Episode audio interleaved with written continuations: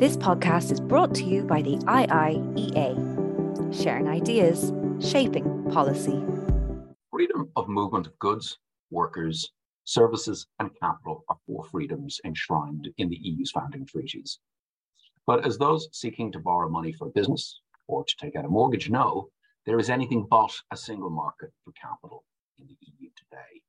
That is, despite the vast stock of capital or wealth in the bloc and the uncontested view, a rare thing in economics, that efficient capital allocation is vital for growth and dynamism.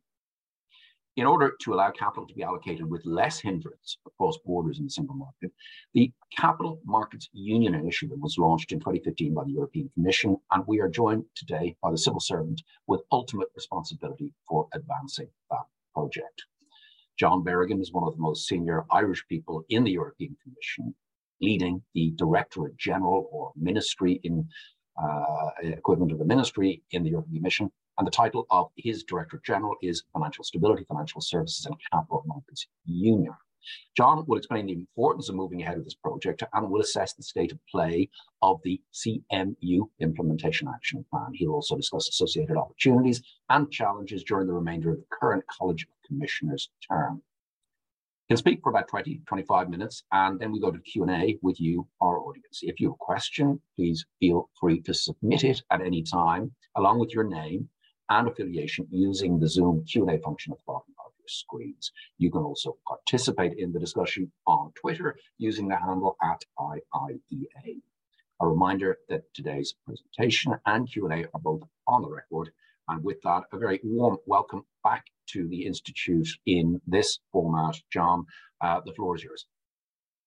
Well, thank you, Dan, for the kind introduction, and good afternoon to all. I want to begin by thanking the IIEA, of course, for inviting me back, uh, and thank them also for giving me this opportunity to speak about Capital Markets Union, or CMU, which remains a key priority of EU policy in the field of financial services. Today, I, have been asked specifically to update you on the implementation of the CMU action plan as we enter the, the latter stages of the legislative cycle in the EU. I'm very happy to do so because there's a, a quite a lot going on, uh, which also explains why I was unfortunately not able to come to Dublin for this event. But before that, I would like to spend a few minutes looking more generally at the CMU project. And here I'll focus maybe on two aspects. First, the rationale for the CMU action plan, which is, after all, just the, the latest of repeated efforts to build a single capital market for Europe. And second, why progress in capital market integration has been slower than many of us, I think, would have hoped.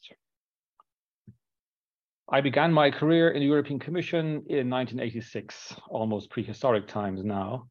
And that was about one year after the launch of the Single Market Project. So I think you can certainly be forgiven for asking why nearly 40 years later, I'm here still describing CMU as a key policy priority of the Union. Now, looking back, we have undoubtedly made progress in capital market integration. By 1992, the bulk of controls on cross-border capital movements had been removed. Between 1999 and 2004, many of the common rules governing EU capital markets were put in place, through the implementation of what was then called the Financial Services Action Plan. And then following the global financial crisis in 2008 and 9, those rules were deepened and expanded to new market segments. So the glass is by no means empty, but it is uh, certainly not full. By any measure, the integration of EU capital markets has lagged well behind the integration of markets for manufactured goods and the market for labour in the EU, and as with other services sectors, it has fallen short of the benchmark set by the United States or even by some individual member states. So the question is, should we worry about this? And if so, why? Well, I think we should worry because, as you have mentioned, there is a significant opportunity cost to not having a sufficiently developed EU capital market. That is an EU capital market that is sufficiently liquid and sufficiently deep to support the EU economy. And that opportunity cost manifests itself in many ways.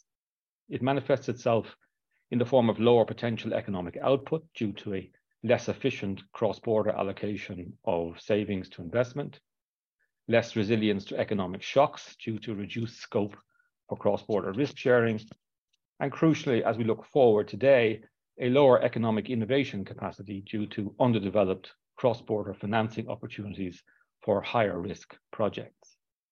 And particularly now, as the EU economy faces historical challenges in transitioning to a new, greener, and more digital future, I think this opportunity cost seems even more obvious than before. So given what's at stake, why have we not seen more progress in EU capital market integration? For me, there are many factors that explain the slow pace of progress, and I'll mention just a few here. First, I think a capital market is comprised of many different segments. So market integration requires a myriad of very specific actions in each of these segments. As there's no silver bullet, capital market integration is not an easy task from a technical perspective. Second, the myriad specific actions required to integrate capital markets tend to be interrelated, so they have to be implemented simultaneously and not sequentially.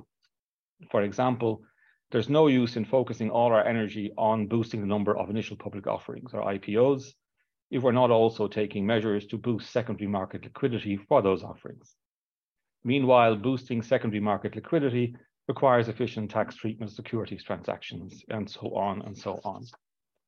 And this unavoidably dispersed approach makes it hard to build an appealing narrative around capital market integration, a narrative that can capture the public imagination. So the absence of a positive narrative means that capital market integration is not an easy task either from a communications perspective. Thirdly, many of the measures required to integrate capital markets extend well beyond the financial services field. In general, I like to see and describe measures to integrate capital markets in two broad categories. The first category are measures that aim to reduce frictions between the different national financial markets.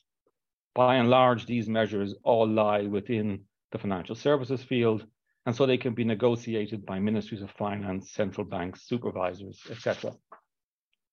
But the second category of measures, I think, comprise more fundamental reforms.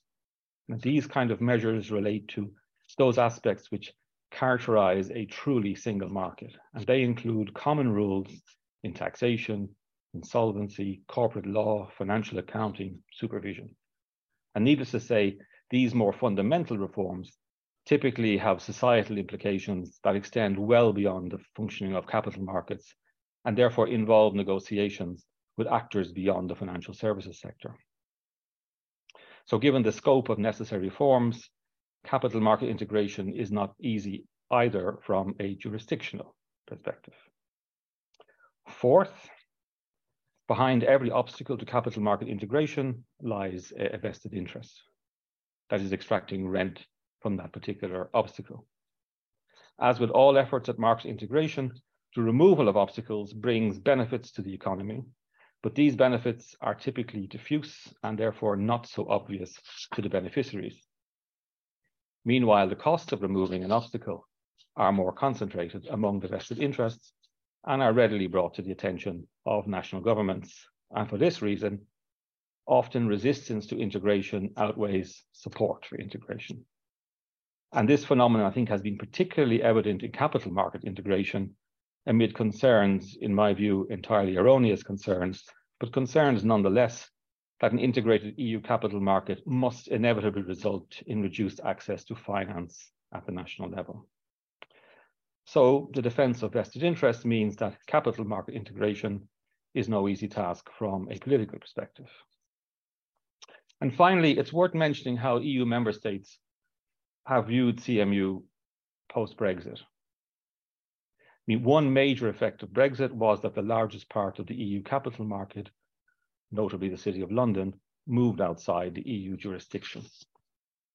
Now, clearly, the remaining EU capital market will be multipolar.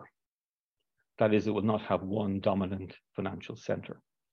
Accordingly, there is competition among member states to have their share. Such competition among member states can be healthy, but it can also complicate the process of capital market integration at the EU level. It's manageable so long as member states compete on an appropriate basis. Crucially, we must have common rules for all financial centres, and all member states must have confidence that those rules are being applied effectively. A member state cannot expect to enjoy the benefits of hosting EU-level financial activity without accepting the responsibility of assuring and being seen to assure the necessary standard of prudential oversight for that activity. This points to a need for enhanced arrangements for EU-level supervision, even if not necessarily an EU supervisor. However, EU-level supervision has become a taboo for many member states when discussing capital market integration. And this taboo then has tended to impede progress in other aspects of the integration process. Now, when you bring all these various factors together, they obviously complicate efforts to create a single EU capital market. Negotiations too often get bogged down in, an, in the inevitable detail that's involved here. And as a result, high level political commitments to CMU are very often diluted when we get to the technical stage of discussions. All that being said, this phenomenon is not unique to capital markets. Indeed, the EU has successfully integrated in other dimensions when the political will has been sufficient to overcome these kind of obstacles. After all, the EU has created a single currency from now 20 national currencies, where many of the complicating factors that I've just listed were also present. So fundamentally, I remain optimistic, even if after nearly 40 years, of effort, I still remain optimistic. In this regard, I very much welcome the renewed political commitment in recent weeks to the CMU project that has been evidenced in the recent European Council conclusions, in the decision of the Euro Summit to ask the Eurogroup, chaired by Paschal O'Donoghue, to work on CMU, and the joint declaration by the Troika of Council presidencies, the Parliament, and the Commission to implement the remainder of the CMU action plan within this legislative cycle. And that brings me rather neatly to the second part of my remarks, which is an update on implementation of the 2020 CMU action plan itself. Now, earlier I mentioned that capital market integration is very much a nuts and bolts exercise. So here come some of the nuts and, and bolts. So far in this mandate, the Commission has made considerable progress in delivering the CMU action plan. We've delivered on all but one of the 16 legislative and non-legislative actions that we set out in the plan. I'm going to give you a few examples of what we have delivered so far. First is the European Single Access Point, or ESAP. This is kind of an EU EDGAR for those of you familiar with the US markets. And this is an access point for companies' financial and sustainability data and make, it will make investment opportunities more visible to both EU and international investors. If the idea is to provide free, easy, seamless, and integrated access to the information published by EU companies. And in doing so, it will make funding more accessible for European companies and especially for smaller European companies. We have amended the European Long-Term Investment Funds, or ELTIF regulation, to encourage the uptake of these funds. ELTIFs are designed to channel long-term financing, not only to infrastructure projects, but also to listed and unlisted SMEs that may need venture capital and private equity. So in this way, they can be a complementary source of finance for SMEs beyond the banking system. We have reviewed the Alternative Investment Fund Directive. This will harmonize the rules around loan originating funds. These debt funds will thus be more easily available to complement lending from traditional uh, sources. Adjustments to the trading rules under the Markets and Financial Instruments Regulation on MIFIR. These will ensure more transparency for all the parties involved on capital markets, trading, etc., including by creating a consolidated tape of trading data on secondary markets. We have a legislative proposal on the new Listing Act. This will simplify listing requirements. Again, the aim is to make public capital markets more attractive for EU companies and facilitate access to capital, particularly for SMEs. So it proposes shorter prospectuses with streamlined regulatory scrutiny and extended exemptions, changes to the market abuse regulation, clarifying and alleviating some of the key requirements, changes to the provision of investment research in MIFID II to facilitate availability of research on SMEs, and the introduction of new legislation on multiple vote share structures, because this is a key obstacle that prevents entrepreneurs from using public equity markets to grow their enterprise.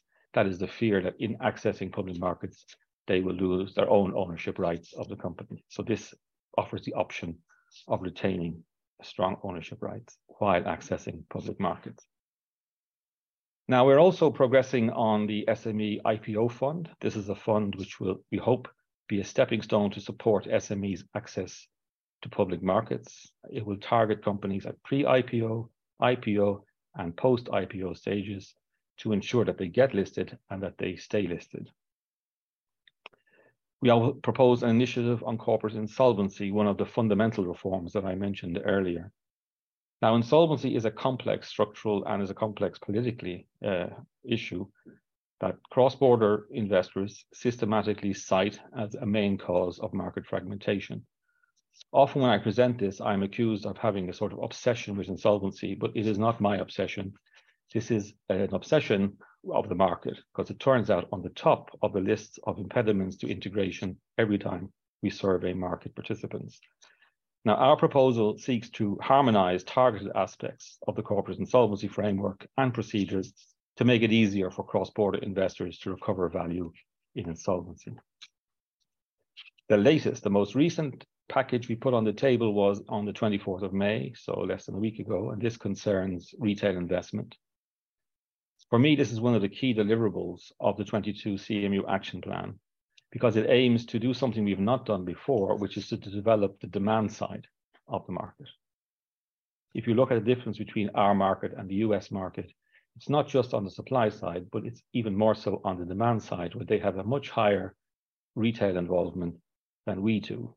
70% of EU savings are still in the form of retail deposits, and we need to bring some of the, those deposits out into market-based instruments if we're to have a functioning capital market in the EU.